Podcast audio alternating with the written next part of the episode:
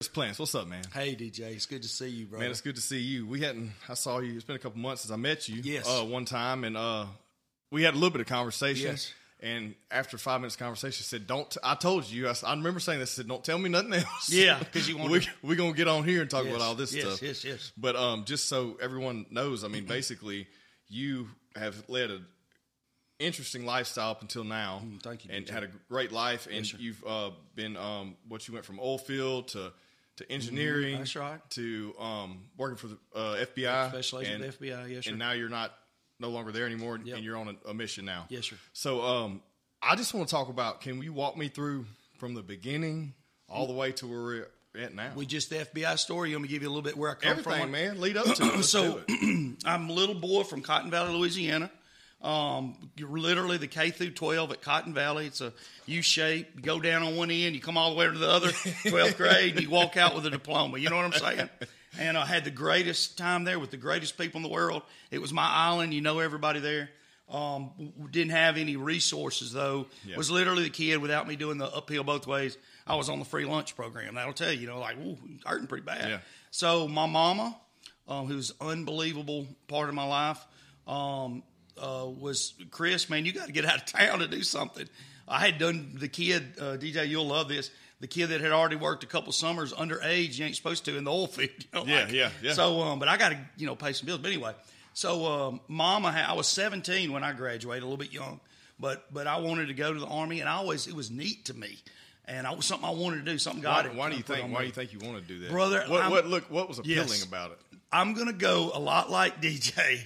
I, I, I always wanted. I, mm, I've never been in MMA like you, Yeah, bro. right, yeah. But I always wanted to fight, and I've you. always been a scrapper and a fighter Right. to some degree. Not at your level by Oh, any I'm means. not- I'm not and I would not want to get no octagon with you. But um, I was always a fighter, and there was always something truly. And you very well know about me. It's going to come back around God and country, you Yeah. know, and family. But and, and and now I don't do that. I and I'm sorry, DJ, I'm to the end, but I do God and family, and I don't know about the country right now. Yeah, but I hear you. um, uh, and, and man, I got that opportunity. I was always excited about being in the Army. My recruiter didn't lie to me. I wasn't that guy. Actually, and I'm going to give you some weird thing. Mama signed me in at 17. She cried like a baby, signed me in. And, but Did man, you, was it hard to convince her? no, she So was. she- She, she knew knew, this was an unbelievable Yeah. opportunity for Yeah. me, and it was. DJ, you're not going to get me on the other side. In fact, I'm going to tell you something just really quick that you're going to laugh at. I was at boot camp, and you know, of course, boot camp is is hell. Yeah. And um, I, I'm going to tell you, I don't think today I would sign up to go back to it again. I'm telling you, DJ. I don't know what it would take to get me back, but anyway, um, I was eating, and we never got three meals a day, whatever. right. And somebody was funny. I was like, boys, I put on like 10 pounds. This is pretty good stuff, you know? Anyway, so uh, went from there, man. Um, uh, uh, early, uh, barely 19. Um, I know this is going to be old for you, DJ, but the Desert Storm, true, the Yeah, first yeah. Desert Storm breaks out. Unbelievable God, I'm telling you, man, and I know you might say this is crazy. Bam, I was gone. The Cotton Valley boy got to go to Egypt, go through the Suez Canal, um, go through the Red Sea, end up in uh, uh, Dubai, and go through, anyway, the Port of Iran, all this stuff. Saudi Arabia, Kuwait, Iraq. Uh, neat, neat, neat, neat career. Unbelievable career in the Army that I would never, with unbelievable guys like you that God put in my life that had my back to the day we left. You Yeah. know what I'm saying? Um, um, just unbelievable guy. Had an unbelievable uh, Army career. Uh, I just can't say enough about it. We were fighting for the right things at the right time. Um, you know, I don't want to get into the ugly side of it, you know, but that haunts you a little bit. But my point is, um, uh, got out of the army, and then I did the little old deal where you done missed, you know, some time uh, straight out of high school, going Yeah. to college. But my window hadn't shut on me, and I went to Tech, Louisiana Tech University. Um, first person in my uh, family to get the traditional college degree, Yep. as you called it, Yep. and went over there and signed up. And I remember I, they were like, "What do you want to do?" And you know, I, I don't have a clue, but I signed up for engineering. And then some people that really knew me were like, "Man, Chris, you're gonna be gone in day one. You've never even heard of the word calculus, and I hadn't." and uh, uh, and then just I just got it somehow. And uh, I never was good. This is going to be hilarious, I never was good. This is going to be funny at two plus two. But you go A plus B plus C plus Y X Z, Yeah. and I got it. Like, and, uh, or at the end, you know, not now. well, you got to do that stuff. But anyway, so uh, did that. Um, got my degree. I worked for just two or three years as an engineer, and um, I got a call from the FBI around 2002, and um, uh, it wasn't long after 9/11, and um, they said, uh, "Chris, man, uh, they, they were going through some restructuring on not as much law enforcement as we need some diverse degrees." And uh, literally, they said, "Man, you got an army degree. You've been overseas. You've been in combat. Um, you got an engineering degree now, Yeah. and we would like for you to come to work for us." And then I went through about it's it's a very rigorous um, recruitment process. I went through about nine months, um, got hired, went into what I thought was and was at that time, DJ. All this is going to flip in just the last couple of years. The greatest career I could ever have, man. I uh, got to work. So I go to Little Rock, Arkansas.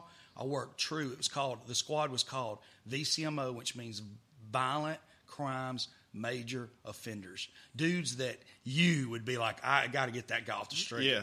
And we bought major dope. I had. I remember I was three days in, and I'm getting in the vehicle with one of my best friends ever, still best friend. We made the SWAT team together, first SWAT team, and um, uh, I'm like, "What are we doing today?" He'd been there about a year, and he's like, Yeah. "Dude, we're going to go buy cocaine." I'm like, "That stuff's real?" You know, I was like, I thought the uh, dudes in Florida, what's the, uh, Miami? Yeah, uh, Miami Vice. Miami Vice. I'm like, no. He goes, and we went and bought our first ounce. It was just an ounce of cocaine, but I was like, Just an ounce. mystified, you know. But no, man, we, this is all in Little Rock. Little Rock, Little so Rock. what was your?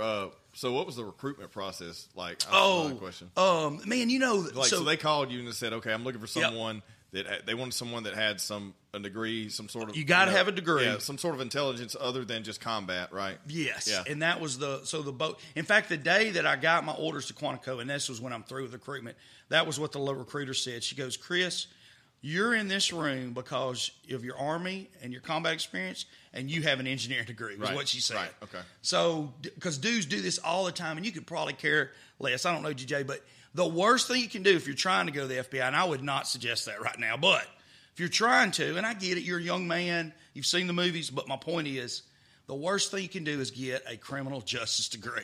That's horrible, horrible. It's funny horrible. because my wife was uh, she's uh, um, army and then directly into law enforcement, Yeah. and then she got her uh, master's in psychology and criminal justice. Oh, man, yeah, but now psychology's working, good. But now she's working on her master's in um, uh, her MBA um, with the. Uh, data analytics. So I was like, I said, shit. Now that you're talking, like shit Yeah. they may call her one day, but like, Hey, try to do some DJ, she's a you married up. She's a I know, lot I smarter know, right? than you, Oh, hell yeah, hell yeah. tougher too. But but what I was going what I was going to get at is Uh-uh, like uh, when I asked you that is like most people on the outside looking in. Okay, on the outside looking in, what did what did you think you were getting into, and then how did it change when you were in it? Oh, dude, there is no doubt, and and I'm getting older, but there was one movie was what I thought I was getting Yeah. into. Point Blank. Yep. P- Point Break. Point Break. Yeah. Dude, so I'm surprised you even know that movie, did you? Yes. So I was wanting to be the surfer that was chasing bank robbers, and I actually, believe it or not, VCMO because of the violence of a bank robbery. Um, I got to do some true old bank robbery things, which Yeah. was cool. Man, I'm telling you, I had the glorified career. You were asking about the recruit the recruitment, if you don't mind me. So the one of the first things you do, you take a, a test that is just like it, it's literally like the ACT, meaning from uh, eight to about noon. Okay. And and the worst part of it is, and they'll tell you, and I always fell into what they told you. Even in fire instructors, I got to be a fire instructor, but I just went with forget everything you learn and, and learn what we learned. 'Cause, Right. Oh, they're good, and they were good. But anyway, um, I showed up for this test.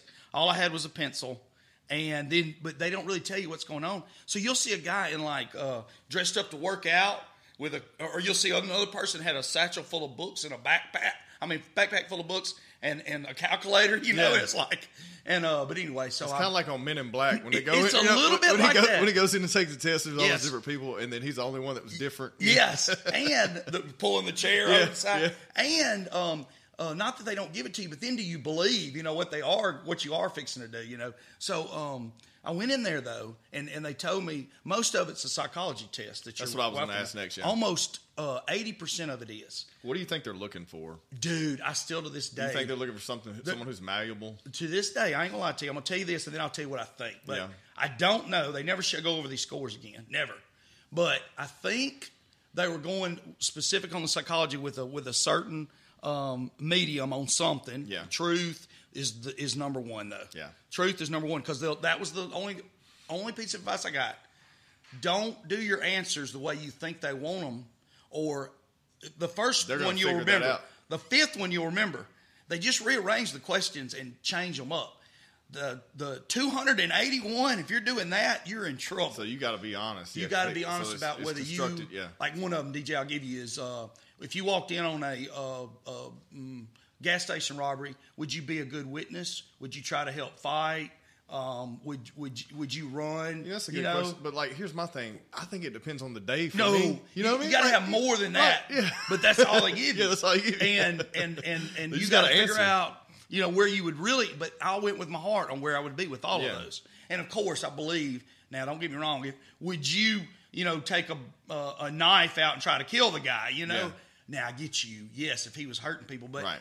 That's not the scenario, and, and I think if you're that, that they're like, no, we don't want that guy, you know. But um, so, uh, but I'm gonna tell you the, my funny part of it because I had the engineering degree, but it, you know when you get the engineering degree, you never do that crazy math again. Yeah. And so, um, I had not done any math, and part of it is a true math test, but not. They still have the geometry, like get the angle or Right. this. Of course, they had this one on there. You're gonna remember one of these, DJ. The, the train leaves Chicago going 55 miles an hour, blah, blah, blah, blah. And there's another one coming from Detroit. What time? yeah, Yeah, yeah, like, like so I thought if I had a chance, it was the math, right? But I hadn't done it so long. I don't know if I answered four or five, and I was like, man, I'm done. Yeah. So I'll go back out to the hall, and this recruiter at the time, her name was Karen Jenkins, and just a, a joy to be with. But she uh, she says, "How you doing?" And then, and then there's this guy in the room that's got all of his medals. You know, I'd been out of the army. I didn't, he's dressed in his Class A's, and he looks awesome. And he's got the chest boat out, Yeah. you know, like DJ. And, and I said, Miss Jenkins, and she's like, "Yeah." I go, "You see that guy over there?" She says, "Yeah." I said, "You need to go talk to that guy because I'm done." and she said, "Well, maybe you did better." And she called me back later and goes, "Chris, you did great." You Yeah. know, so um, that was the recruiting. Okay. recruiting. Say now, don't get me wrong, DJ. There's so you go from that to another test to hey, meet me at the park. And then do some running and some sit ups Oh, stuff. so and- so it's it's a so it's a uh, academics first, and then physical. that that test is for you. Got to keep passing every time. But it's all up. psychological academics, right? So it's academics, Yes, but it's it- all but underlying psychological. tests, It's- and then you go into the, the yes. training part, yes, physical yes, training. Yes, yes, and you got to be able to, you know, run so fast. Uh, much like the army test um, that I had been, you know, done before. You know what's interesting is that you have to qualify physically. I guess you have to. I would say it's got to be more rigorous than just a regular police officer, right? oh, it Yeah, is. right, it is, right. and I'm not putting down regular. no, no, police maybe officers. either. I no, love but, them but dudes. that's a huge thing. But, But no, huge it thing. is. It's like where they, you know, it is. All of it is like, and I'm gonna give you the firearms. And don't uh, there again. Law enforcement, local police law enforcement officers are above us. We're not Yeah. above them. They handle more stuff every day in their communities. They are the bomb, and I love so many of them, and they're my best friends. I was not better than them, but I'll give you an example. They qualify with their guns once a year. Right. We qualify four times That's what I was getting year. at. Yeah, you know, that's where I was going with it. um, so it's just, uh, and and this is sad um, because really we don't have the money, but you know, in theory, the FBI's got all the money, so we got more money for that kind of stuff. Right. Because the locals would would spend their budget on just ammunition, you know, Yeah. where they just send all the ammunition you know you basically want to the to the field officers, you know. Yeah. So um, yes, though, um, uh, w- you know, we have to pass a physical test every year, Right. And this is nothing against law enforcement officers. I wouldn't want no part of them fighting, Right.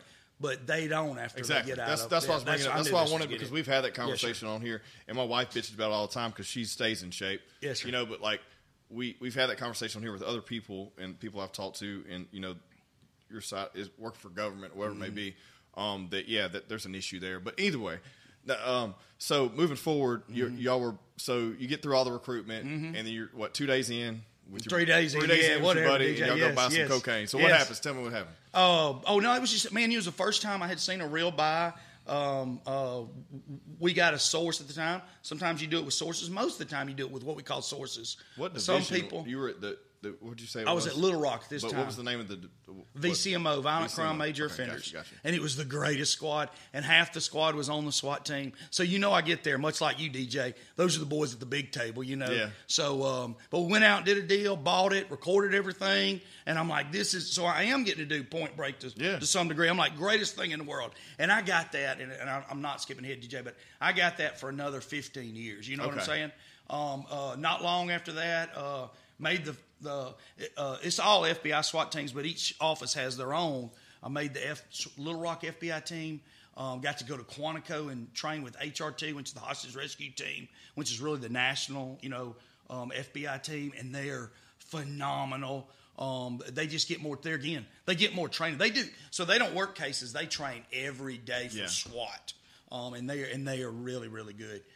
DJ, but um, and they're so cool. They have a warehouse up there, and I man, you stop me when you because I you know me. No, go for it. They have a warehouse, a huge warehouse, um, uh, and it's got walls that will move, so you can rearrange it into different house. Of Gotcha. the every- and I'm talking about the whole thing: move walls, move walls, move walls. Or um, up in the air is an airplane hung up, so you can train on airplane stuff if you want.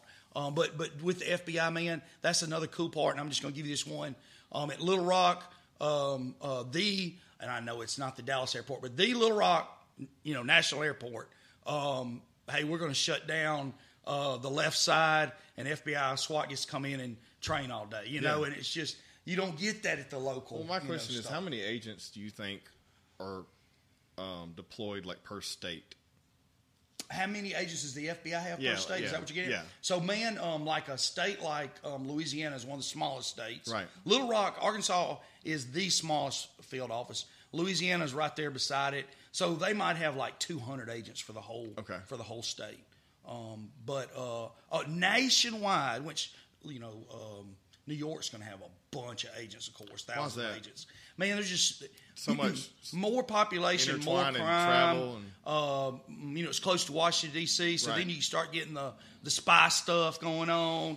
Uh, lots of different squads doing different things, um, or like for sure New York City, the white collar, the big banks, you know. Yeah.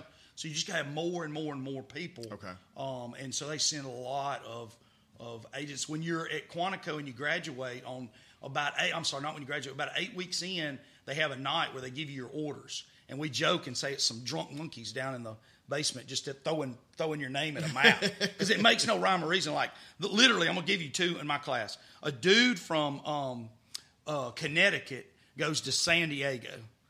A dude from San Diego goes to Connecticut. you know, but there's in theory they're supposed to be looking at what's that guy good at, Right. What do we need in San Diego? And they throw out the where you're from. I don't care where that you're from, you know. And uh, and then there's no swapping around. But in the class, uh, when you, man, at that time, and, I, and I'm gonna tell you, DJ, I, I love that specific rule. Like you got to take big boy rules, Right. Yeah, and we and they went over that many times. You got to take what you get. And um, so um, um, I got Little Rock, but but if you got um, if you were in the class and you got New York, they got they walked up to you and gave you an apple, man. And of of 32 of us that start with 50, graduated with about 32. Um, like eight to ten people got the apple. You know what I'm saying? So started. You said it started with fifty. You graduated Yeah. thirty. So eighteen people didn't make the cut. didn't make it. And, What- and you for know, what reasons? dude? Almost always Psychological? Uh, not psychological, but there's so it's an MBA program. Okay. While you're doing Army stuff, and man, let me. T- and I, I'm telling you, you're gonna have to tell me to move No, on. you're good. No, I'm. A, no, But you're up there. You're up there, and then and I seen it. I had a dude that has masters from Harvard in um, financial, uh, whatever. You know, I'm not good at those terms, Yeah. but he he's brilliant. He's a little bitty guy, but he's brilliant. He can run all day, and he was a good shot when it, when we got to doing all that. But when when they went, part of the time you're going to be drill sergeant, MBA program with basic training. Okay. So when we went the first time for the basic training part down to the gym, and we didn't even get to the gym, it was outside basic training stuff. They were running around and hollering at us.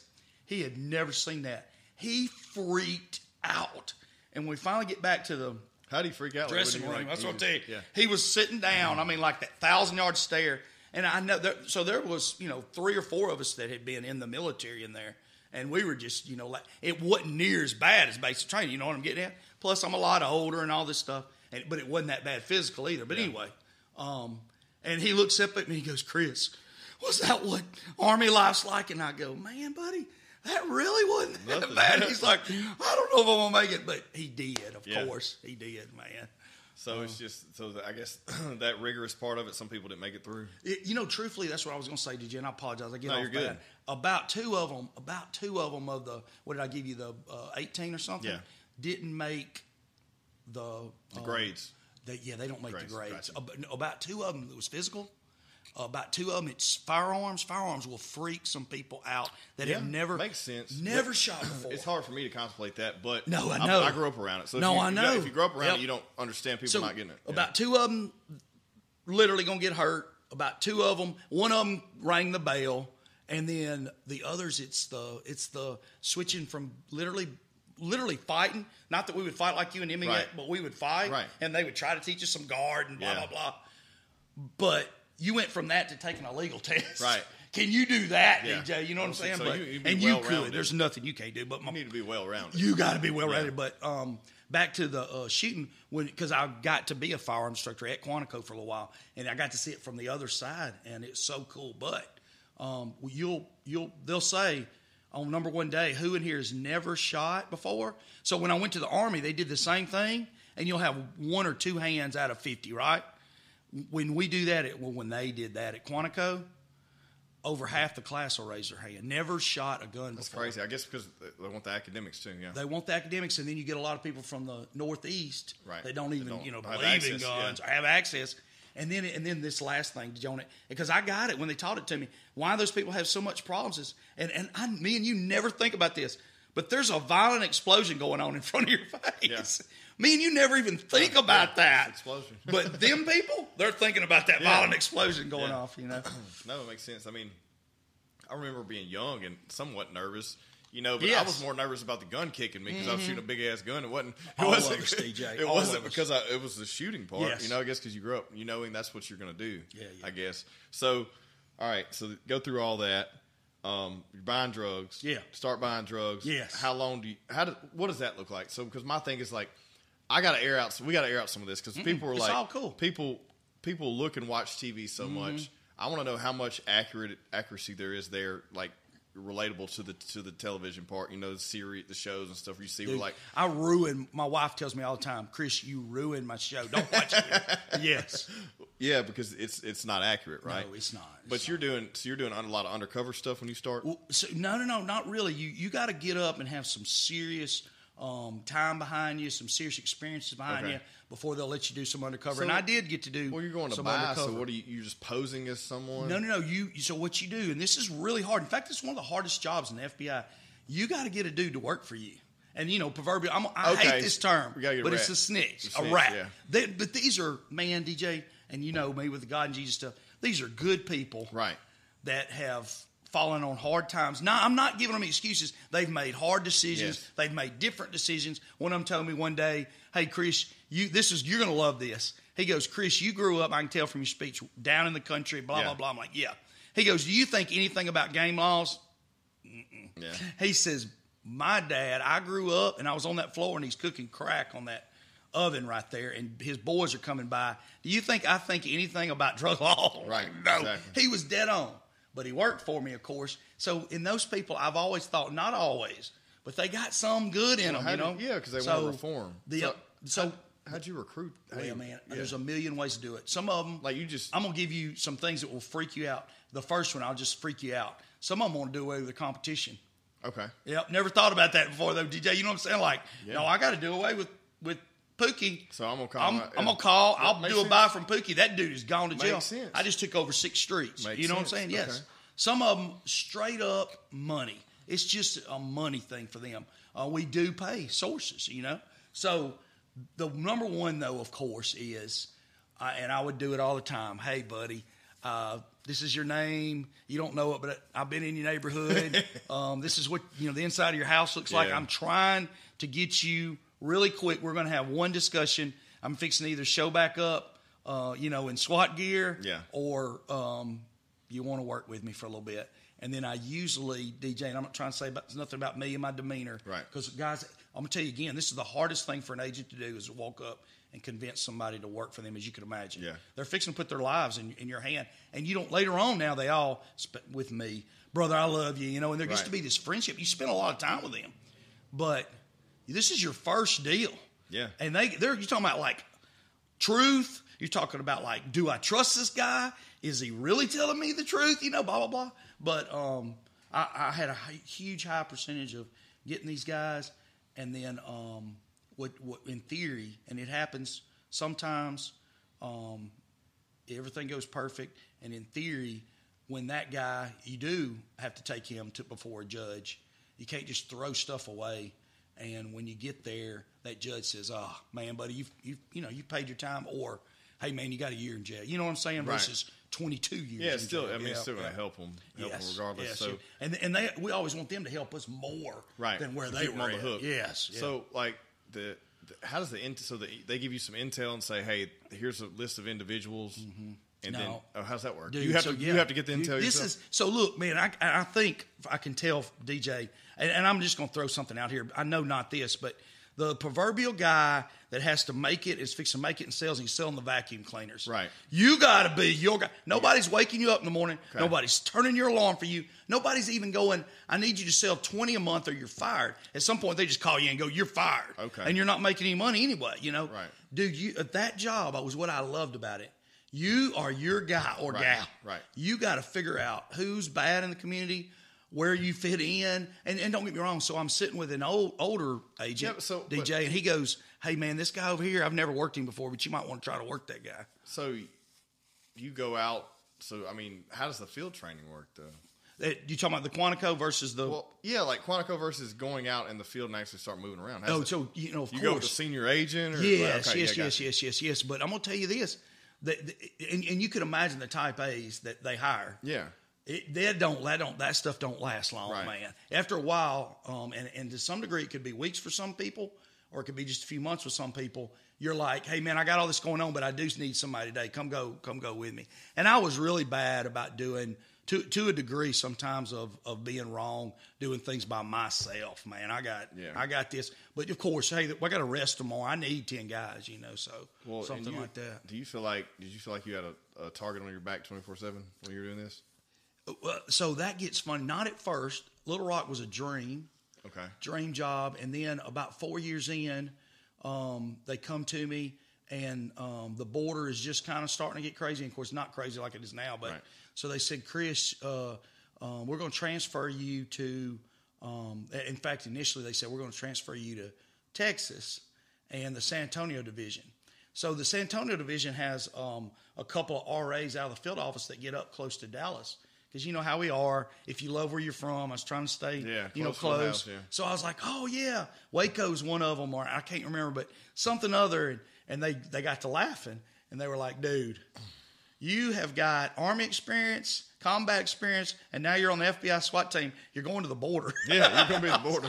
okay. So this guy uh, flips, flips a map open and he starts going uh, Laredo, McAllen, and then he stops it. And I think he, he was an unbelievable older agent. Um, he was called an ASAC at the time, um, which is right below an SAC uh, at San Antonio, which is the highest place at San Antonio.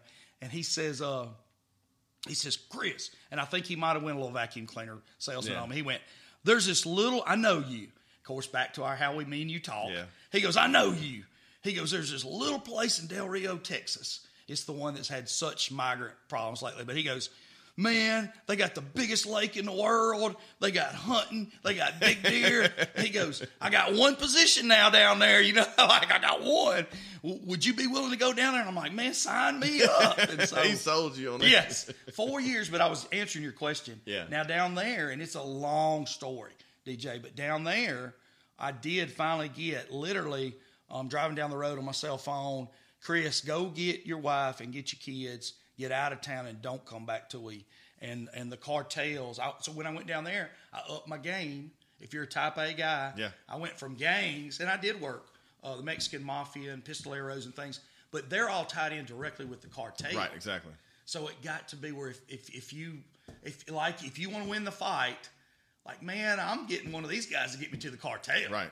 And so then the the the, the and we've got the actual letters, or they do. I've read them. I, uh, they they uh, they started saying how they were going to kill me, and they got like serious. And So they found you out. Or, yes. Well, I mean, I guess they know where you're at. How, how does that work? Dude, so that they is know. awesome. Great question. Yeah. Now down there, uh, now so so in like a Little Rock, it would get to be where you working enough guys, um, the Bloods, the Gangster Disciples, Yeah. the Crips, and they finally start going because I had one of those guys, one of those old guys that stayed in Little Rock forever. Every time I'd go up in a house, his name was uh, Mark Stafford, and I'd go up in the house, he'd be like, is Mark Stafford coming? They knew that guy like crazy. Um, in fact, it was funny because we had a running joke. I'm gonna tell him I'm Mark Stafford. You know, you tell me. But um, um, down there, it was totally different. One of the first few weeks I'm in, this gets funny too, DJ.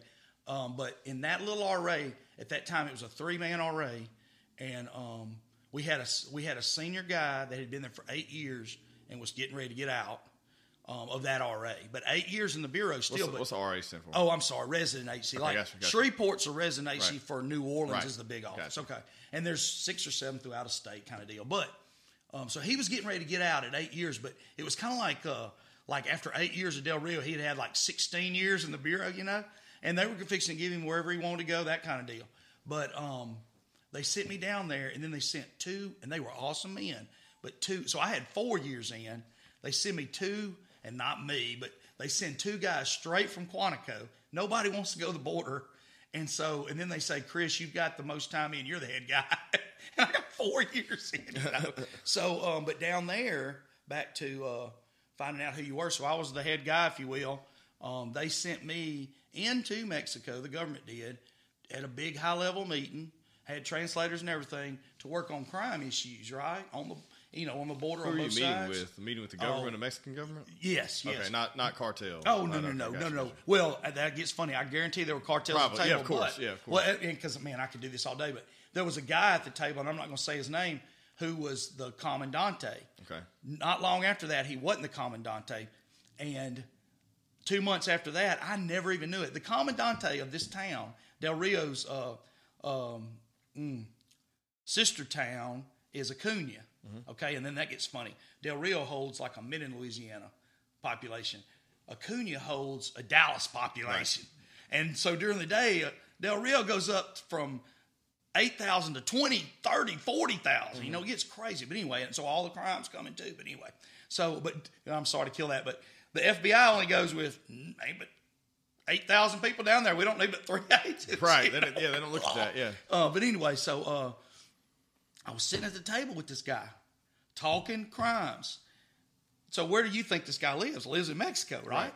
And this is where it gets crazy down there.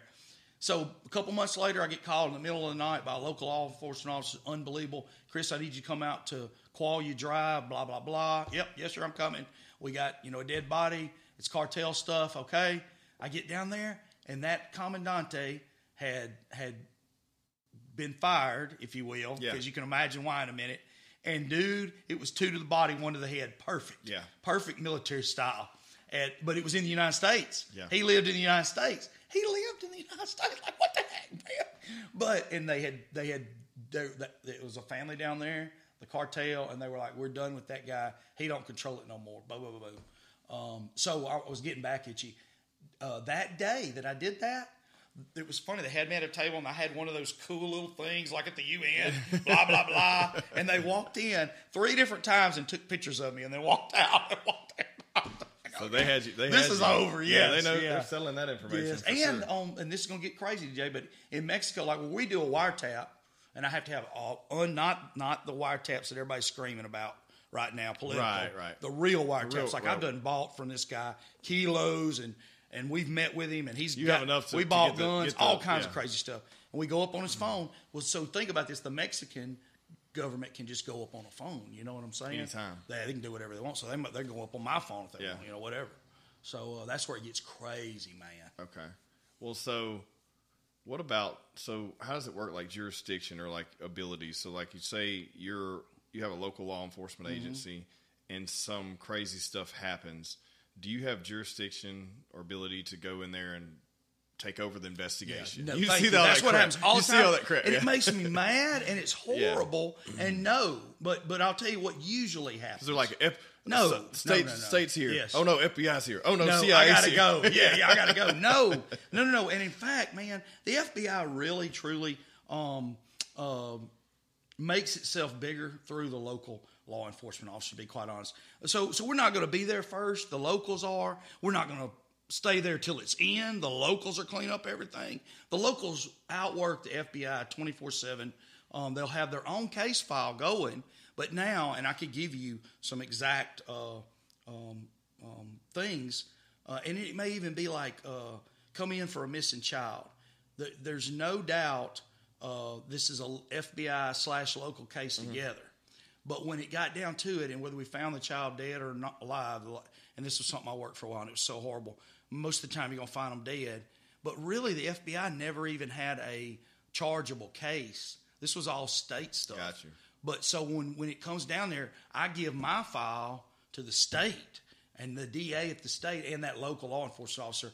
They take a part of my file or sometimes all of my file to the to the DA. But more times than not, it happens the other way Right, around. you're- you're- you're- they're your- they're your boots on the working ground. on something Yeah. forever. Like let's say the low level dope dealer. Right. I get up and start messing with a bunch of bigger dudes, and and we find out the low level guys with them, and all I did, and, and they want me to. All I did was the local, who I've been working with on the big ones too, because I don't know who anybody. Yeah. And they come and they give me, hey, we got these two guys too. We've already got the done. Would you indict them too, Chris? Because it's with the organization. We're not doing nothing wrong. And I go, yeah, yeah, yeah. That happens more times than not, man. Okay. So, well, yeah, because a lot of times you'll see like, oh, well, so and so's taking the information or whatever, and then like, here's another question too: Uh, ahead. Do they get credit? The locals, Yes. Credit is as this: the, their sheriff, like man, I've worked with all of them. Sheriff Prator, Sheriff Julie Right. Whitting, but and they're unbelievable men. But um, their sheriff knows that that guy went and did that case, and then they do like, as you can imagine, even though the United States Attorney's Office, the way me and you feel, has some serious problems, but that was same as the FBI, if not worse. But um, they do like, look, I don't have to deal with that guy in that case because their officer got a million more cases than us. We're very selective about what cases we're taking, even though we got more funding. Yeah. And then their officers don't have to work that case. They give it on, and then they get usually the reason we're working them too is they get bigger uh, sentencings. And then, as you very well know, through the state, even if the I seen this one time, I got a guy here in Arkansas. He got 30 years and did three. Right. I went and did the almost exact same thing to him. Bought a kilo of dope, and he got 10 years, but he did all 10 years. Right. You see what I'm Right, saying? Yeah, got you. Okay. So the prosecution is different Yes. based on the officer and how's yeah and yeah in the Fed the, on Fed time, it's uh, they say day for day. You get a little bit of good time in the end if you've been good, Right. But it's it's you're going to carry out that sentence if you day. get sentenced. Yes, yes. So uh, another question. So we're talking back to like cartel stuff, um, you know, and dealing with the drug stuff. So of course we know that's an issue, right? Mm-hmm. Um, there's been like what? What's the number one drug crossing the um, borders now? Right now it's fentanyl. Fentanyl. Yeah, so yeah. did you deal with that a lot? Man, I did. That was that Was was, that- that before me. before right you? at the end, the last big case I worked, and it's a cool case, um, was 2018. That was right before they make me a supervisor, and I quit working cases in 2019 and gave up all my sources to all my buddies, you know, and um, but and then that's when the uh, persecution began with the FBI too, man. So I'm sorry. What I was telling you was 2018. There's no doubt some fentanyl coming in. There's no doubt people are talking about it. There's no doubt we're even talking about like when you deal with regular drugs. What you know, I used to just, of course, grab a kilo of cocaine or grab a kilo of meth and go like, hold up now because that stuff is so dangerous. Yeah. If, if you know if there was some on the side of it, you're fixing to you know possibly be in harm. Mm-hmm. So, but it wasn't like now. And of course, that goes back to the wide open border now. Well, uh, tied to that, the reason I asked is like, so you have that, but you also have a huge human trafficking issue, right? Yes. So do you So- deal with that stuff too, Brother. And then here's another here's another Yes. thing. I want Now, to add on top of that. this. Add on top of that too is you have. This is some stuff I've heard about, and I want to verify it with you because you were there. Mm-hmm. So, like, do you have these issues of these these um, specifically like children going missing, and then they're harvesting organs from these? these Yeah. Is that I- all? Is I that all? That? Nothing, okay. nothing okay. about that. Yeah. And, I, and I, I, I'm not saying that's never happened. Right. But that, that if that is, that's like low, low, low, low percentage stuff. Well, because I've heard, well, I've heard that being like something that's more sought after than human trafficking No, someone uh, because there's the more money. human money traffic in that. is Which I know that's that's It- yeah, and it's bad. widespread. So you're going to love this, DJ. And you didn't even know this. So when I got here, so they sent me from Del Rio to Shreveport. Mm-hmm. I get here around 2010.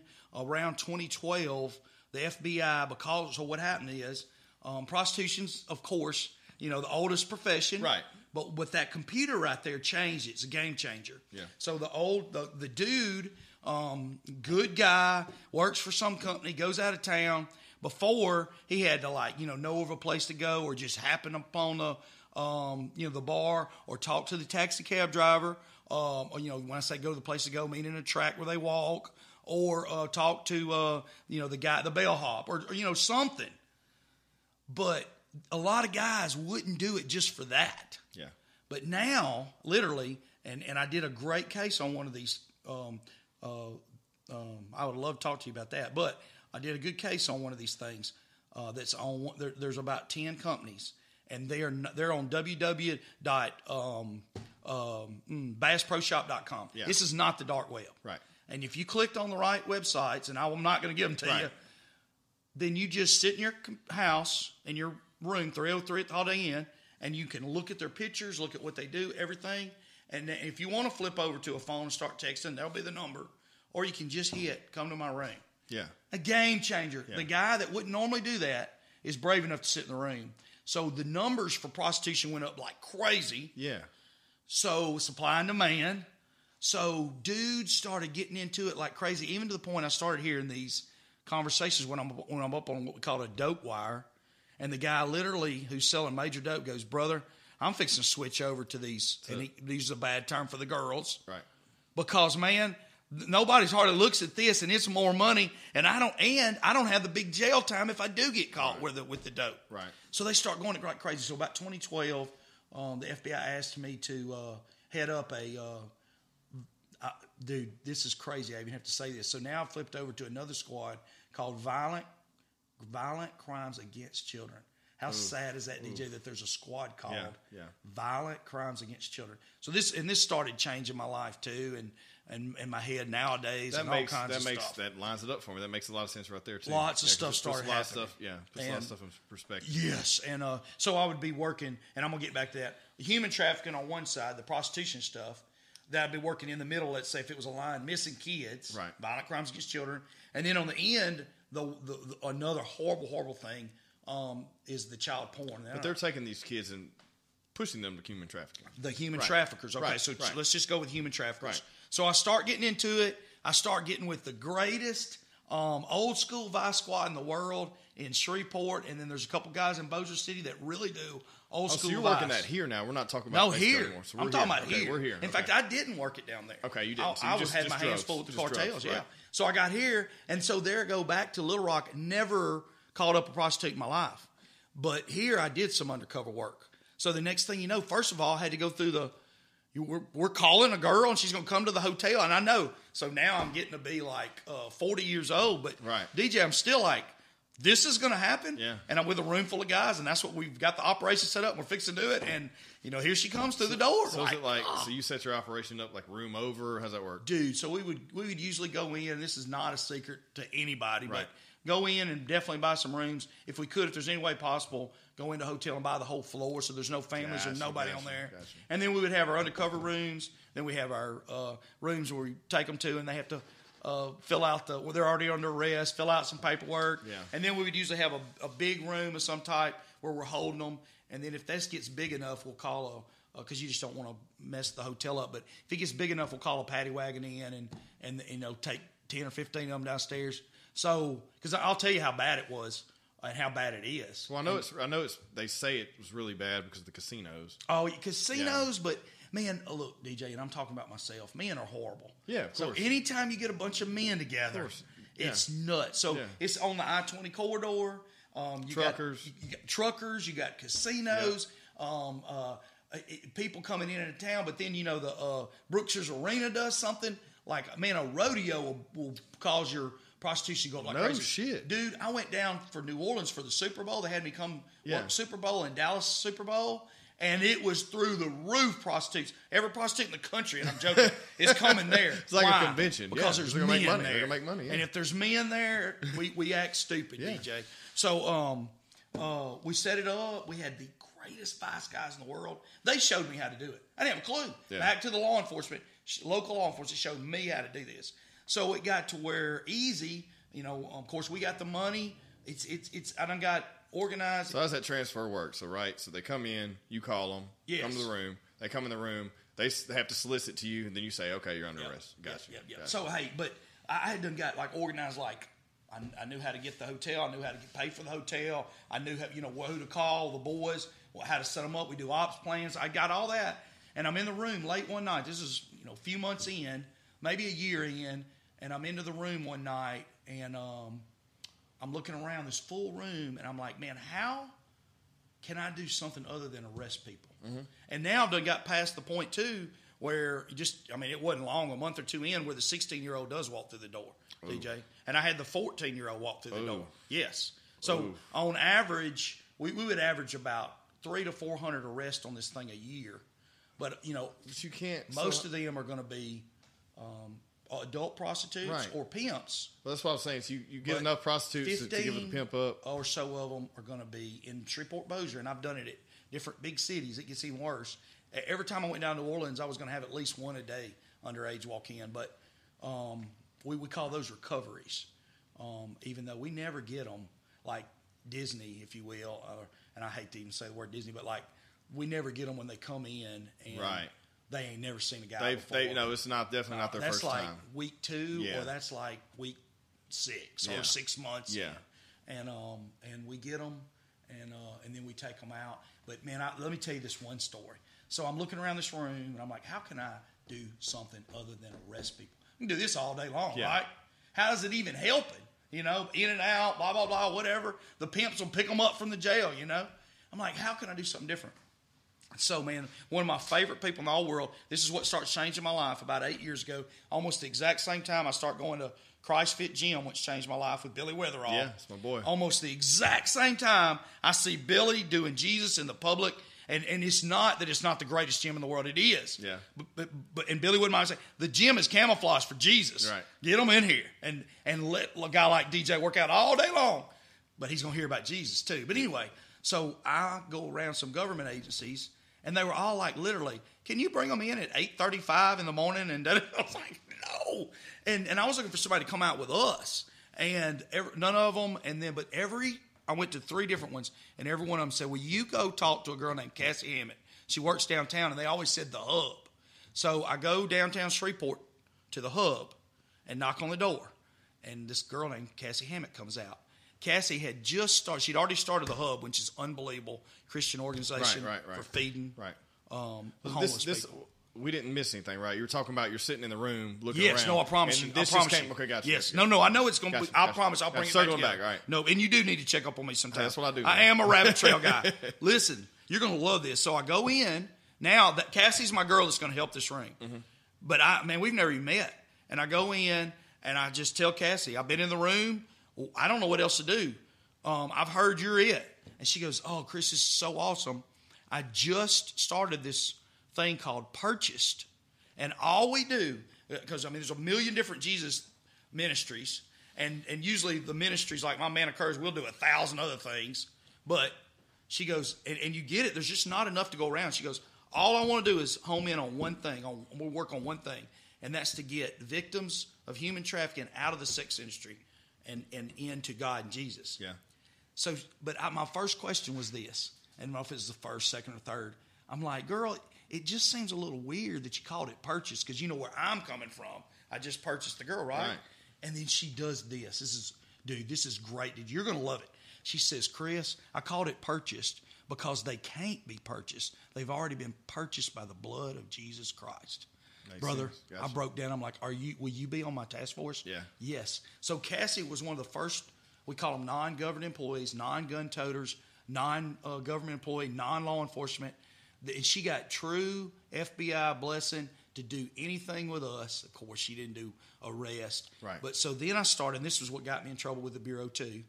Um, even though she won the director's award for doing this, it was such a high level. They the the country started using this violent crime, major offender, human trafficking squad as a model for other other places. okay. And Cassie was a part of that Okay. because she done so good. So girls that are we might pick up at 16 or at 19 we get to talk to them for a minute. So I would, I would get my rooms, and now I'm getting Cassie a room. And it voluntarily, if they want to go to that room, Once you catch them, you say, "Hey, I have somewhere you can go Mm-hmm. I talk got- to I- someone." you want help? I do. Got you. Okay. Let me give you some help other than jail. Now, and the, the, another thing I had to get through with Cassie, and you're going to love this. I was like, look, Cassie, here's my only thing about you coming out with us. The, the last, the only, really the only thing. I want you there. We're going to have to arrest these girls. Yeah. And Cassie goes, I want you to because they're going to spend three days in jail. And dude, listen to this, DJ. That's three days on theory, you know, three days without dope. Yep. Three days eating a good three meals. Three, Three days days, not- without a pimp. Yeah. man. Not being taken advantage of. Yeah. Uh-uh. Taking advantage Yeah. of no sex. Yes. Yeah. So I was like, she got it. But so then we started running through, and then I started seeing, and I've got one I could just give you that would you just die, but I'm gonna do it to you really quick. The girl was 17 years old in a hotel here in Shreveport. She commits to Cassie's program. This girl, mm, I, I'm not gonna get ugly with it, but um, she's got a kid prior in life. You know what I'm saying? And um, just things happen, and then they got nothing. You know, when you know the life. But anyway, um, she gets in Cassie's program. Got no education. She gets her GED. She gets her nursing degree. She lives in she lives in another city in a home with more children now and a husband, but Yeah. she got that other child back. Gotcha. Her her life is productive as yours, DJ. Yeah. Um, so she, so Cassie does that. If they'll commit, they got to commit. It's voluntary. It's all voluntary. She does that all day long through a Jesus ministry. Yeah. That she don't hide it. Um, and there's churches that back her ministry and all. So I was giving you that back to that room of that 300. We started helping. We started helping people, man. Okay. So that's where it started. That's where it started. So I got to see Cassie, and I don't know if you're here now. I got to see Cassie do Jesus in the public, not up in a church, Right. DJ. And, and I'm gonna tell you, I love the brick and mortar church. I do. I got. I'm a member of one. I go to one. The statistics are falling out like crazy, and it's because what Cassie showed me. People quit doing it in the public. Yeah. So she starts showing Jesus in the public. Yeah. And I first time I seen it outside the brick and mortar church, DJ. And then next thing you know, I'm seeing Billy do it at Christ Fit. Yeah. And my life changed. I want to be back to me and you want to stop spot at the big table. If we really believe in God and we really believe Jesus and we do, I want to be a part of the big boy table now. Yeah. You know. So I started doing those things out in the public. Never cheating FBI their time, but out in the public, man. So out in the public, aside from doing it, but you were doing it within the bureau too, right? Yeah, I, as far as ne- not never burning their ministering- time. Not ministering. No, no, no. Right, but right. did I have a Bible on my desk? Right, Yes. Um, did I? Uh, I Luke Hawkinjoss. I meet him. He's got a deal called "Give Them Jesus." Unbelievable. Gave me another life changing thing. He he showed me how to give a man or a woman a Bible, and I could kill you with these stories. Is with with their name on it in gold, yeah. and it's a game changer. Yeah. A guy that may have already given 15 Bibles, but it was a cardboard edition, said B I B L E, it's still the living Word of God. He ain't keeping that. You give him that thing that says Chris Allen Plants on it. Yeah. Oh my gosh, I'm not throwing that away, you Right. know. So, and and and I, I'm gonna give you one really quick, but I started giving them out, uh, but it was always voluntarily. Well, how did okay? So how did that Yeah. start? So from from the ministry stuff, I mean, from the the um, prostitute stuff Yes. to it, you saw that and you said, okay, that kind of activated that fire, but then you were Mm-hmm. going to spread that word, Yes. and so you started handing these out outside of work, Yes. Outside to, of work. just yes. to anyone, or how did that? No, no, no. So it got to be where this is where it's funny. I'm at Billy's gym, and you're going to hear this a lot. Gotcha. And I had done committed to doing a devotion once a week. Okay, Once a week, one of those 10, 15 Right, minute right, devotions, right? workout, yeah. Because this was early on. Billy was doing five devotions a day. Right. And this is one of the first times God really talked to me. And he said, Hey, Chris, could you not take a devotion off Billy? I'm like, man, I can. Yeah. You know, I was teaching Sunday school in the church. All you're doing is talking about God and Jesus story for a little bit, and they're real short. And uh, so I started doing one a week before we worked out. And um, for Luke Hawkinjoss is in the crowd, and and a lot of times, like what they got mad about, it's what I do, man. I'm around people that are that are criminals. Yeah. So I would uh, never embarrass anybody or never talk about so stupid, but I would see something cool about God and Jesus in it, and I would convert that to a uh, devotion about God and Jesus and Bible scripture to what happens at the end. Yeah. And and I'm gonna give you one just real quick, and you'll love it. But um, from that, Luke says, "Gosh, Chris," he goes, "You're around some people that I mean, that's that's who we need to get the Bibles to." Would you think about giving the Bibles to them? And I go, man, I'll tell you, if I'll I'll ask them if they want a Bible, I'll get them a Bible. gotcha. So that's where I started that thing, That's- and it blew up. Right. That's where it started. You started these people in this side of the fence, Yes. on, on the Yes. work side of the fence. Yes. Okay, gotcha. Yes. So, and and then I'm gonna tell you, we got unbelievable salvations from that. You give a man a, um, and, and uh, you know, you call it right timing or not. He's fixing to go away for 22 years. You gave him a Bible. Next thing you know, he finds it in a cell without no cell phone, without no TV, without no magazines. Yeah. And then that's when I get the guy that literally came to me, looks me in the face, and says, "Thank you for giving me that Bible. It saved my life. Mm-hmm. I, I've got God and Jesus now. I'm a Christian. You know, like, all right, man. Yeah. So, how does this lead to the bureau wanting to let you go? Yeah. So the bureau, sometime around 2018, starts talking to me. Well, you know what? I think the first time they talked to me was when I got to be supervisor in 2019. Um, I had the Bible on the desk. Yeah. And, and I've always had a Bible on the desk. It was the Bible that my mama gave me when I was 17 to go off in the Army. That Bible's been all over the world in states and all kinds of stuff. And I, and I always had it on my desk, and I always had it open to uh, usually Psalms 91, but whatever. And um, so I, I, get- I finally get DJ. This is gonna be stupid to you, but I had always been a cubicle guy, and you finally get a real office. You know, I never. Where was so- your office at? uh, here in Shreveport, Okay, here in gotcha, gotcha. Shreveport, but or you know, I want to know where in Bossier, but I'm sorry, Shreveport. And uh, I had finally got an office for the first time, and I know that's stupid, but you know, I'm getting on 50, and I got an office, and my wife, I mean, I'm telling you, I had gotten, I had lived the real bureau life. I had really put dudes in jail that had got life sentences and 50 year sentences, and there were cases that you would just love to hear about, not made up stuff, not nothing political, blah blah blah. And so she had went on her own and made me some cool, you know, the the posters, uh, you know, behind the glass, and there were newspaper write ups or pictures of my Okay, those- cases yeah. and stuff, and I'd put those. And so I was the real guy because you don't get a lot of these. FBI supervisors had real cases, and I had the real pictures of the SWAT. And I know I'm being a little prideful, maybe, but I, I mean that was Yeah, neat. to no, me. I mean, yeah. And uh, It and, also uh, gives respect to those officers too. Dude, Yeah. you would think when you walk in, like, dang, because I used to have one at Little Rock like that. Yeah. And he had the picture of him with the 30 kilos. You know, I'm like, I want to do that, you know? And, and he did. He taught me how to do that. And I did that. I, man, 30 kilos, 100 kilos, 350 kilos, 500 kilos. Man, I was killing it for a while. But anyway, so, um, uh, and the arrest of these violent guys. But anyway, so, um, mm, oh, so they were like, hey, and they always did this until the end. I never got it, DJ. Me and you don't live our lives like this. They always did it in person, one on one, or on the phone. That never came back around to the end. Right. Nothing documented, right? Right. This is even funny. The day they cut me loose, I had never had a bad file review, as it's, called. You know what I'm saying? And we get four of them a year, and most of them were always at the highest level. Yeah. Uh, uh, excellency is what it's called. Almost all of mine were excellent, and they had awards and citations that came with them. So you know, you would think even, dude, we got to get this guy a bad file review. No, they're past that. So um, they said, hey man, take, need, need you take that Bible off your desk? You're supervising people that don't believe in that now. I'm like, man, I'm not pushing that on nobody, but here's my problem, brother. And I did this with the with the school board last night. God told me to put my Bible on my desk. Yeah. Peter and John literally told the government of their time, the Pharisees, they said, stop talking about Jesus. And they had put them in jail. So they're the government. They got arrest powers, they got trial powers. And Peter and John said, we must obey God rather than man. Back to DJ, are, are we really in this or not? So I said, man, I, God told me to put that Bible on this. So they went away from that, if you will. I thought they were going let me away. let me Uh-uh, go ahead. let me ask you this because you were such a yes man for so long. What made you against the grain all of a sudden? God and Jesus. And, Right, and right.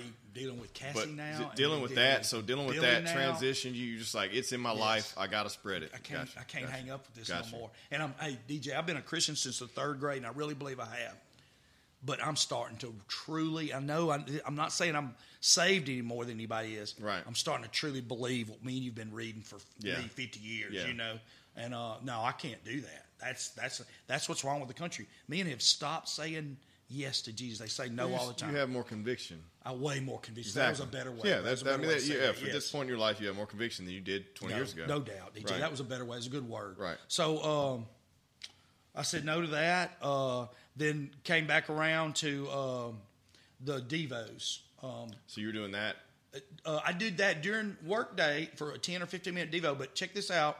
Okay. Um, we get three hours a week on the books to work out. okay. So really, you're now you're talking about the 10 to 15 minute Devo, the Right. prayer and Devo that you've seen, you're a part of. But, um, you know, we get also get, and this get, I'm, I'm just gonna go. This gets stupid. We get 45 minute lunch. Right. So I was like, you know, that 15 minutes is part of my lunch, but we don't work eight to five jobs. We don't clock in. You work- you might work literally 24 hours for three weeks in a row. Then you might work a couple of eight to five days, and then that's where uh, we never got back to that. Where you got to, if you do something in the field, you got to go spend three days of paperwork in the office, Yeah. typing it all up. Yep. And I know the show would be boring. Wendy, my wife, tells me all the time, we can't show a guy doing a report No, for three days. no. But th- they show, you know, action, action, action.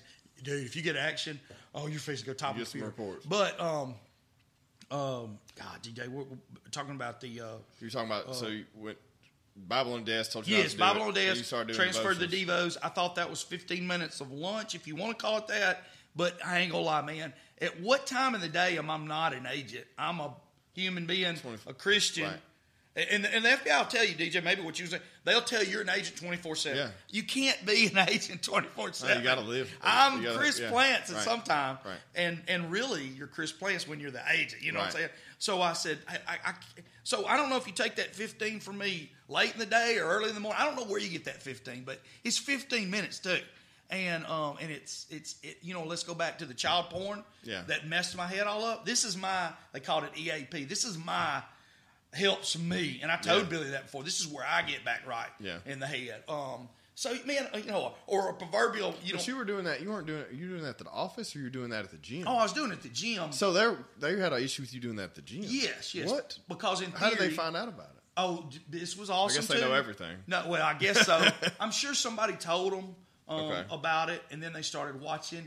Billy puts them out on Facebook live, and I didn't care, DJ. I didn't care a bit. okay, okay. And uh, I told him he could. He asked me. I said, "You can." Okay. And um, so that's where they. St- and then, so I didn't even realize that they started watching them on Oh, okay. Facebook Live. Man, I didn't even know they were they were doing. Were that's you talking That's about- where it starts getting tricky. Were you man. talking about stuff that affected you in those things? Oh yes, big time. So they probably didn't like that either. They didn't like that. Okay. They didn't like a lot of. Anytime I mentioned the FBI, this was a funny. They got to talking about. Um, I did one time, and I mentioned it like this. I was on the SWAT team forever, and I was talking about being somewhere one day. It all came back to God and Jesus and what happened. But uh, I said, "Hey, we're on the stack, getting ready to go in." Have you been law enforcement or the army? Me, no, no. So But do you know, a you know what a stack that- yeah, is? Yeah.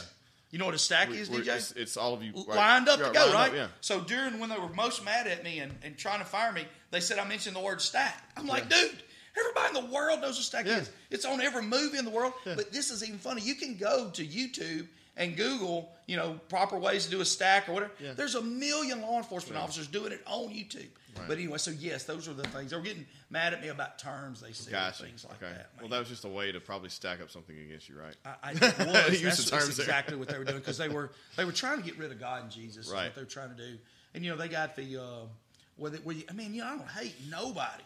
Um, um, sin is sin. I got sin in my life, DJ, but they're really, really going toward the L- LGBTQ community. Like, so, so you know, God Jesus is not for that.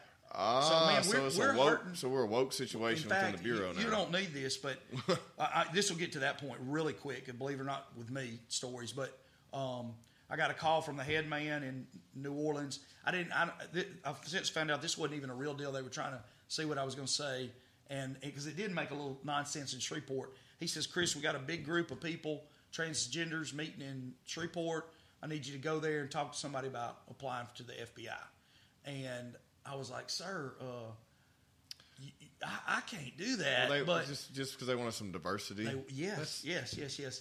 But my point is that, and I'm gonna tell you, man, straight up, you know, did you, I, if you don't know, you're fixing to get it. I, I don't hate that person, Right. But I'm telling you, you do not want that person as an agent. You don't want a man or woman that's got to walk through a door and make a decision about killing somebody If they don't even know what they, if they- if they don't even know who they are as individuals, what I said. Exactly. That's what I no. I mean no. Look, That's nothing against said. nothing against that community. No, uh-uh. Right, but, But like you don't know who you are, but- so now you're at this point. You're using a. So now at this point, they're trying to recruit people for a political agenda Yes. of just trying Yes. to not offend anyone, Yes, instead of the the agenda of trying to protect this fucking country. Amen. Uh, no, well, no, you're right, DJ. I get You're amped right. up by this stuff. Sorry. It's all good. You're, Yeah. you're right. You're right. Um. So that's where it's at. So that so that happened, and you refused to do that. I refuse to do that. Okay. I refuse to put up. Uh, they, this is funny, and I had seen them for, for years and years. I don't know five, six, seven years back. There again, I don't hate the gay person Right. at all. Right. Uh, I wish uh, they were at the church every time, you know, with me, Yeah. listening about God and Jesus. But it goes back. You're going to. So why would I even have to have a gay pride month? You know, you don't have a many other months. Yeah. Uh, uh, heterosexual. Uh, Yeah.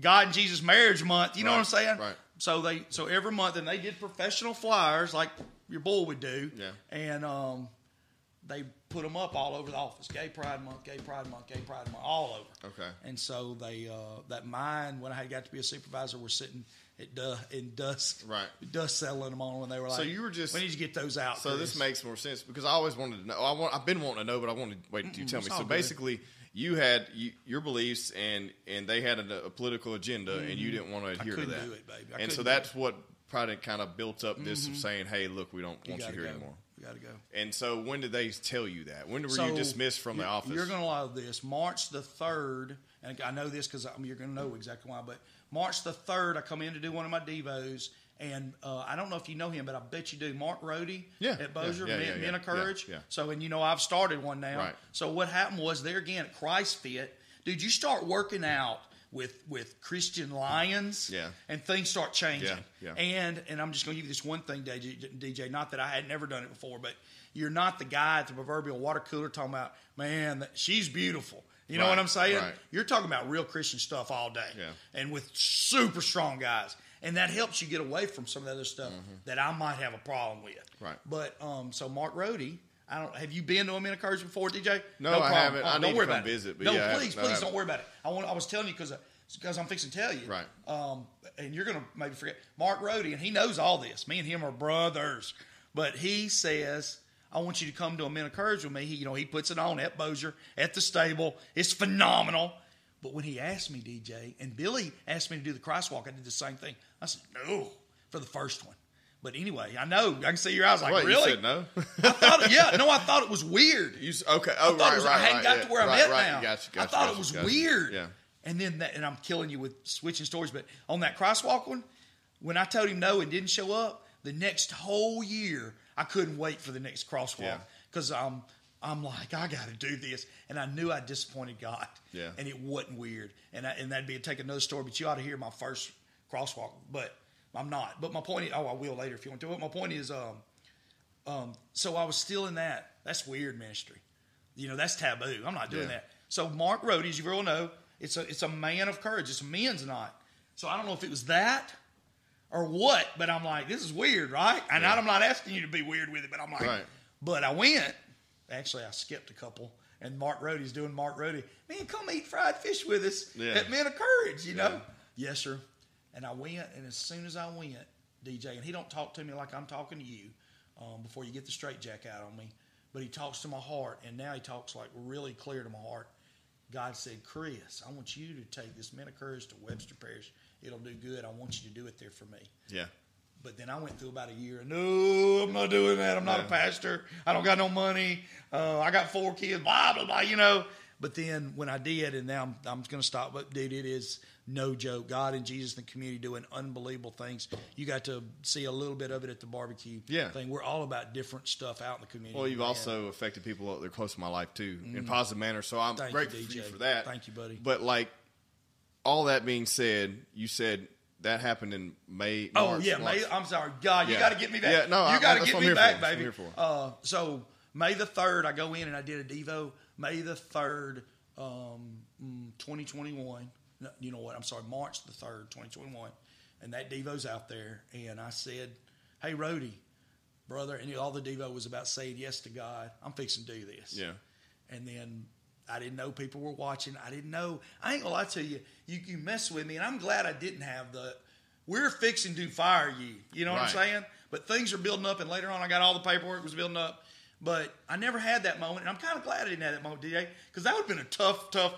Ooh, am I doing this or not? So, you, so don't put too much credit on me. You know what I'm saying? Yeah.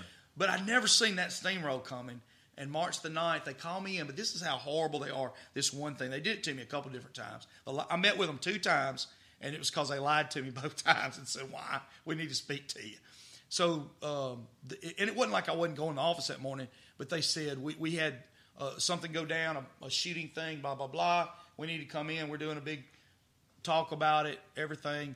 Well, I'm gonna need you here. You know, I'm gonna have some some bigger guys here. Yeah. And I come into the office, and and I knew immediately, even though I had not ever done anything criminally wrong, of course. Um, the first thing you get is, are you? Oh, I see the different guys in the office. They're in my office. I took over my office, and I know this gets stupid, DJ, but they're sitting in my chair. You know, Yeah. There's a part of me that want to go, dude, what are you? You know, I don't care who you are. Why, you know, why are you in my chair? And that Bible was on the desk, and um, the first thing they asked me, are, and it hurt, DJ, because I'm, even though I'm still, I, I'm fixing to tell you what they told me, but I'm still thinking all the way through this meeting, this is a this is a mistake. I even told the man I'll be back in two days because he wanted to get me to clear my office out, but he said, "Chris, are you armed?" And I'm like, "Yes, sir. I'm armed, of course." He goes, "Would you give us your gun?" I'm like, "Yes, sir." And he goes, "Would you give us your bat?" "Yes, sir." "Would you give us your creds?" "Yes, sir." "Would you give us your phone?" "Yes, sir." You know what? I mean, you know what I'm saying? Guys like me, yeah, yeah. Yeah. And I hadn't done nothing, but um, so then they lay out some things they've done that they they even there was two of them that they charged me two. Uh, the, the the accusations, what they call that day, two of them were criminal, like crazy criminal. I had nothing to do with them. They threw them out almost immediately. These were ways to get me out of office. These were ways, to, and, and you'll see the guys too now that, that are with Jim Jordan and stuff um, uh, at the at Congress.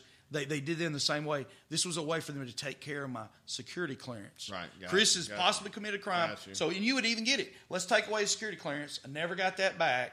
And then, but if you don't have a security clearance, you can't, do work anything. for us. You can't do anything. Bye. Yeah. So they hit. So they tell me to hit the trail at first on suspension. Um, but listen to this part that day. This is going to be rough. That guy, I, I, he wasn't the one that talked to me about the Bible, but he said, "Chris, we're going to need you to pack up all your stuff." Man, I had done been a supervisor for almost a year. You know how offices get. Yeah. And I was, and I'm hurting worse than I've hurt ever before, DJ. And I know if I gave you some stories, and I know you've been in the octagon, but I'm hurting worse than Yeah, anything, yeah, anything ever. I, I had to tell my legs to move that Yeah. day. Um, please get up, please. I didn't even know if I told them they would do it. Um, and you may not get none of this. I would think I've never been there. The you know the the first count, like get up, get Yeah, up. You know, and uh, I'm I'm literally trying to do that, and uh, I was shaking, um, even though I ain't done nothing wrong. It's just it don't matter. And um, you know, you're thinking about going home to the wife. That was total other another thing. She don't have a clue this is coming, you know, and and um, I didn't have a clue this was coming. But he said, "Pack up," and I'm like, I said, and I never was ugly because really I thought I was coming back. There was a time now I look back on it and I'm still glad I didn't. Thank God. But you know, if it was going to go out this way, I would have went Cotton Valley a minute and maybe Yeah. thrown some stuff. But I still think I'm coming back in two days. This is nuts Right. which is the stories we live right now. But this is nuts. Yeah. And um, I knew I hadn't done the things he's talking about too. Uh, and he said, "Pack up." And I'm like, "Sir, it would take me like two hours, you know, to back and forth." I'm like, uh, "There's so much stuff in here." I'm like, "Man, I ain't feeling good. I'm hurting." I ain't never told a man something like that for DJ. You know, we just don't do that. And I go, I, I can't pack this office up. I'm going to leave, you know, and they'd already told me I was leaving. Wasn't like I'm deciding to leave. And uh, he says, Well, I tell you what, get that Bible off your desk and leave. and d- you you could go and, and you wouldn't. DJ like, well, you should have just said, you know, leave. You know, of course, my my boys leave that Bible there, like make them take it off. But Yeah. this was the Bible my mama had bought Right. me. It had things wrote in it. I'd had it since I was 17. I did get that Bible and leave, man. And that was it. It hurt. Yeah, Last that was time- it. Well, I seen them one more time. They asked to come to my house. They said they hadn't. Then they didn't. That we didn't go over your. Uh, we didn't go over your veteran status. I had different um, rights as a veteran, and they and they didn't go over those that day. They messed that up. But they said that we just need to come out to your house to go over your veteran status. And this was the last time. And you get me once, you get me twice, DJ. and I'm mad at myself for the second time. And I was like, yeah, come out to my house. They sent two guys out. All they did was to send me, we're going to quit paying you. Um, you're, you're, you're not just suspended with pay, you're suspended without pay.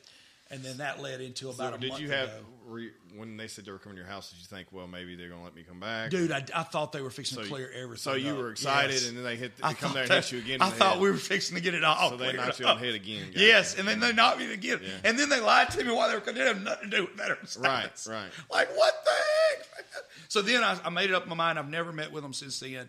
Um, uh, I got a lawyer now that she's met with them, Right. But I don't meet with them anymore, man. And, and I'm officially um, fired now. About a month ago. When she, so this this is just funny stuff, DJ. If you was going to fire somebody, and you do have a business, if you was going to fire somebody, man, in the world we live in, you're fired. Like you Right, know, right. or or let's go crazy. Two weeks, Yeah. you're fired. Yeah. So this has been going on for over a year and a half, and that gets back into how crazy this is. Lawyers and everybody are having to look at it. You know what I'm saying? Like, can we really fire this guy or not fire this guy? You Yeah. know, and of course they finally got enough to go. Well, we think we really fire this guy, and well, you know, we'll see what happens with all that, man. Well, dang. Well, that's but it's hey, it's powerful. That's uh, the, now you're doing something different. I'm doing something completely different. Right. I'm living my life. completely different. Um, Isaiah 6 8 says this. Um, DJ and I, the- I, I had Isaiah 6 8 memorized from the Army, but I used it for a different thing to motivate me for the Army and what we're doing. And you'll get it when you hear it. But now I'm, I'm, I, I do it for really for God and Jesus. I walk this world every day as best I can for God and Jesus. What do you want me to do today? And those things are crazy and they're different and they're hard. Yeah. But Isaiah 6 8, God was saying, Whom shall I send and who will go for us? And Isaiah said, Here am I, send me. And that's what I do every day, and it ain't fun. Yeah. It ain't fun, DJ. Well, y'all are doing some good stuff. You've been doing. Um, I've been seeing just from thousand foot view. You are doing like a lot of stuff for um, disabled people. Yes, we build up. Tell me about that. So uh, that was one of the ministries that got started from. I had started Men of Courage. Hundreds of men are coming. Um, like men are that won't come to a church. DJ. Yeah, they just don't It- it's to. fine. Yeah, they don't just feel- don't want to Yeah. anymore. And I'm not fussing them to them. I just beg. This is what I beg them. Yeah. But can you come eat a chicken fried steak with me that I'm buying for you and hear some cool Christian songs Yeah. and possibly win a case pocket knife door prize? Yeah. And hear a preacher that's phenomenal. They, they, Mm-hmm. they're all phenomenal. They're different dudes, different breeds, like Luke Hawkinjoss, Yeah. Mark Rohde, and and and and then walk out. And you don't owe nothing. Now we got some buckets at the end if you want to throw some money in and Yeah. do it. But so um, from that, I'm in there one night, um, uh, and, and so uh, I've learned now.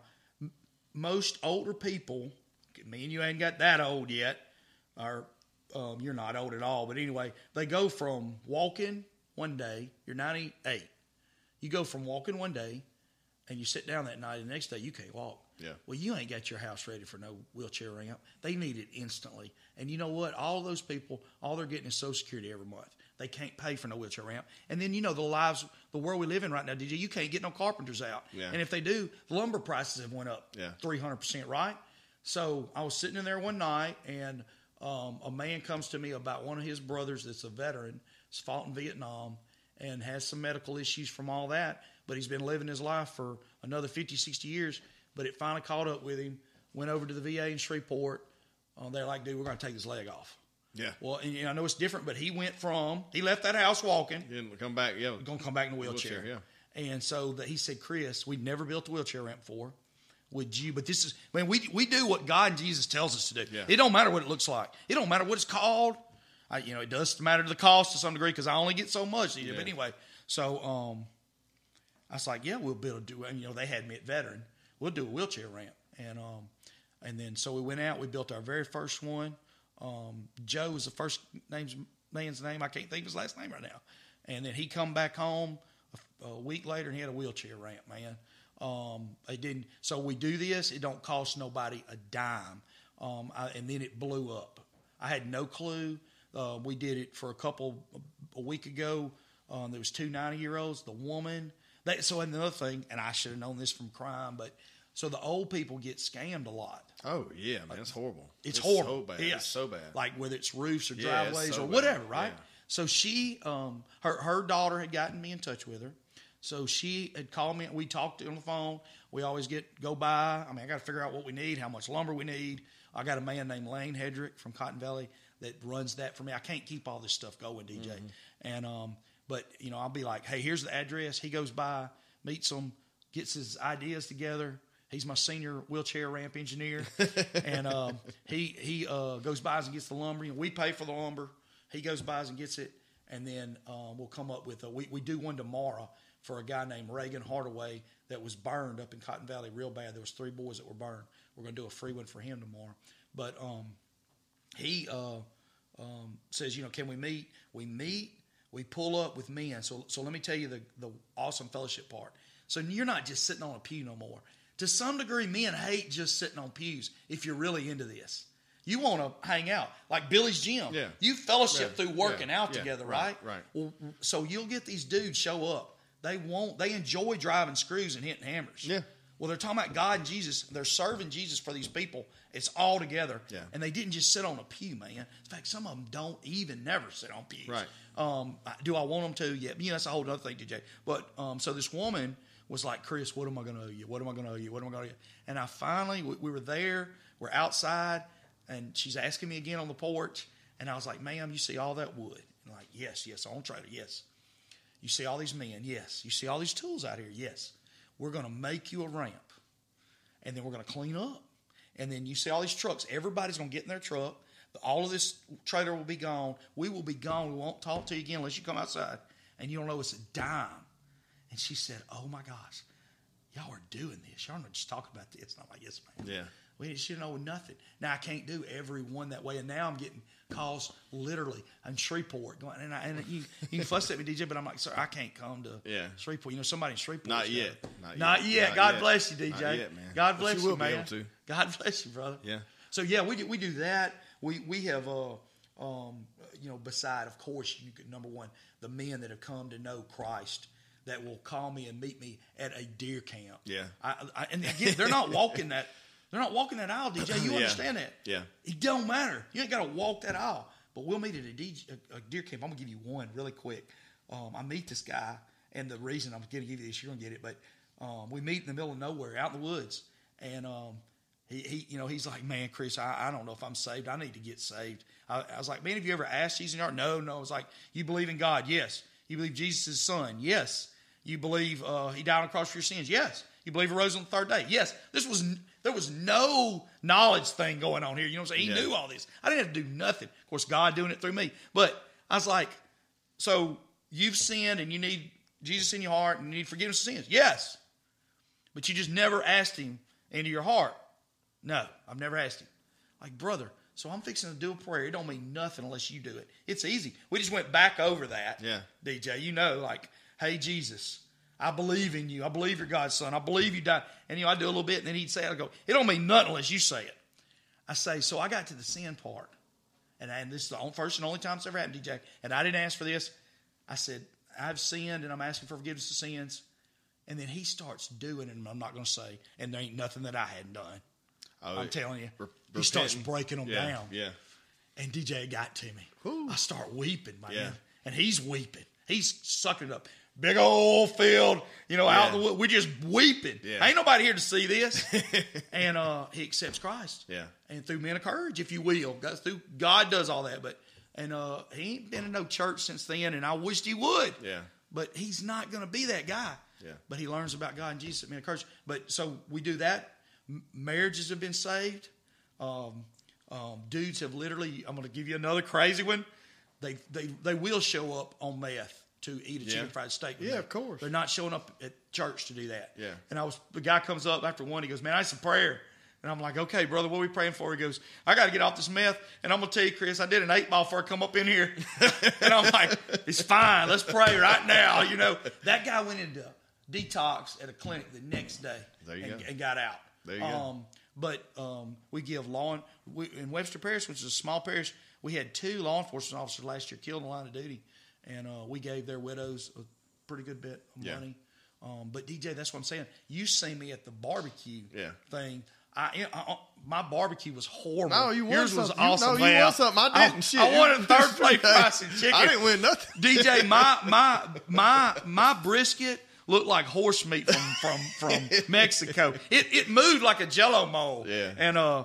And, and and y'all's was just so clean. But anyway, so um, I just did that to hand out Bibles and talk about Jesus. Yeah. And um, the, the, I'm gonna kill you one more time. But at the end of that, I, I, I was tired and it was hot. I'd never done that before. That, was- that turned out to be work. It's a lot of work. It's a man. lot, It's of, work. Yeah. It's hot too. Yep. And it's two And days of straight cooking. I, you know how it goes. I, I was done, but I hadn't cleaned up yet or Yep. took nothing home. I, I had done got tired, Mm-hmm. and I was coming out of the deep. The I think we had turned brisket in. Let's say three o'clock. Mm-hmm. I was smoking hot. I was tired. I'd done done the thing. Why was I? Why am I here today? And these these um, mm, Bayou Dorcheat sent some dudes out to clean the street. Yeah. And I walk out and I done gave out a bunch of Bibles. You've seen me do it, but I was like, hey boys, y'all got a Bible? No, no, no. So I give them all a Bible. Go on about my way. Then I go to two weeks later to pick up some lumber at a lumber yard. And this one, like most of them, the, you go down to the yard after you've ordered, and then they'll have a guy walk you around and put the boards on for you. And um, I go down there and I get out, and it's 1,014 degrees. and this guy has been in that. I don't know how they do it, walking around doing boards all day. And he was a dude, DJ, even you, and you are unbelievable good looking. But he is he's another head taller than you, and he looks like you, you know. And um, he's doing the boards. And um, I got one of those moments, and God said, "Ask this guy if he wants a Bible, Chris." I don't, I don't say no anymore, but I fuss still. And I'm like, really? I'm on the end of a boards. We're doing that, right? And it's hot, and he doesn't look very happy. And I'm like, right now, yes, yes, sir. So I go, hey, buddy. Um, he stopped. Hey, buddy, would you would you like a Bible? And he's super nice to me. Which I don't know why we get so scared, but he goes, uh, "Man, you know what? I got a Bible at my grandma's house. Um, I think I'm good." I said, "Okay, yes, sir." And then I do about three boards DJ, and then I do the other stupid thing. God, what the heck, man? You think I wanted to do that today? Which who are we to talk like that? But he stops. I got my board in hand. It's like you know, angled down, stop. Like he's looking at me hard, and he says, "Man." And then it was so funny. Like I was going to take that away. He goes, he, but he was, and you're going to get this. He goes, "Can I still have that Bible?" He said, "Man, it's going to be a long time since I see that house, and I might never see that Bible again." And I do want a Bible, and I'm like, you know, so this is what I do. So on my side, it's so funny. It's like, am I? Am I? He said, "Can he still do this?" On my side, I'm like, greatest thing in the world, right? We just Yeah. boom, the angels are singing. So I run in my deal, and and um, we, we I want to put a man's name on it like DJ, but if we can't, I got Bibles that say Webster Parish Men of Courage and give them Jesus on them. Yeah. and that's as personable as I can make them. So, which is pretty dang neat. And now people kind of ask for those Bibles now. It's kind of cool. But so I want to take it out of the sleeve because I want to show him it's a nice leather Bible. Not got nothing to do with money. I I love you. I'm fixing to give you something nice. Yeah. And I pull it so before they throw it away, you know. But and I, so I pulled it out of the sleeve and I'm like, hey, I just want to show you really quick. It's a it's a nice leather Bible, but it's got this on for you. And he says, "Are you Chris Plants?" And I was like, "Oh my gosh," you know. And then come some of the old days come in. You're like, "I'm just Yeah. get killed." You know? so I said, "I am Chris Plants." He said, "Man, about two weeks ago, one of my buddies got one of these Bibles. No, no, I'm sorry, he didn't say buddies. He said, I'm gonna get this right. He said about two weeks ago, my now this guy's in regular clothes and all. The the, the program is genius. I got to give Webster Parish and Jason Parker this. He said about two weeks ago, my cellmate Yeah. Got this Bible. It's the exact same. So Bible. he's on work release. He's on work release. Got you. Got you. and you would never know it. Yep. And he's unbelievable. His name's Jamie. He talked to me t- uh, this morning on the phone. Mm-hmm. He's gotten out. He said, uh, "My cellmate got this Bible, and he told me about you." And he said, or I, I said, "I have been." I'm sorry, Jay. He said, "I have been so jealous." For two weeks, I've been sitting in that cell with him, and he's been reading his Yeah. Bible, and I wanted one of those Bibles so bad. Yeah.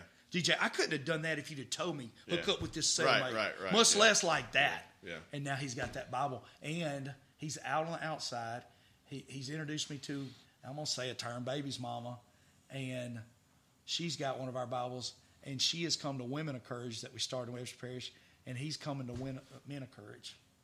There you go. Yes. There you go. That may have been way more than you No, wanted, DJ. but we're gonna have to wrap it up. Dude, you tell me when. Tell me but um, I'll say this: you've uh, done a lot of things in your life, a lot of interesting things. sir. You have too. you- hey, you put a lot of people, bad people away, Yes, yes. and you bring a lot of them back to the light. We're So to. I appreciate you, man. Thank I you appreciate your energy. I appreciate your honesty Yes, and your courage, sir. Brother, thank you for letting me talk about Yes, God sir. and Jesus today. Thank you, All right, sir. that's a wrap. Love you, DJ. Love you too, man.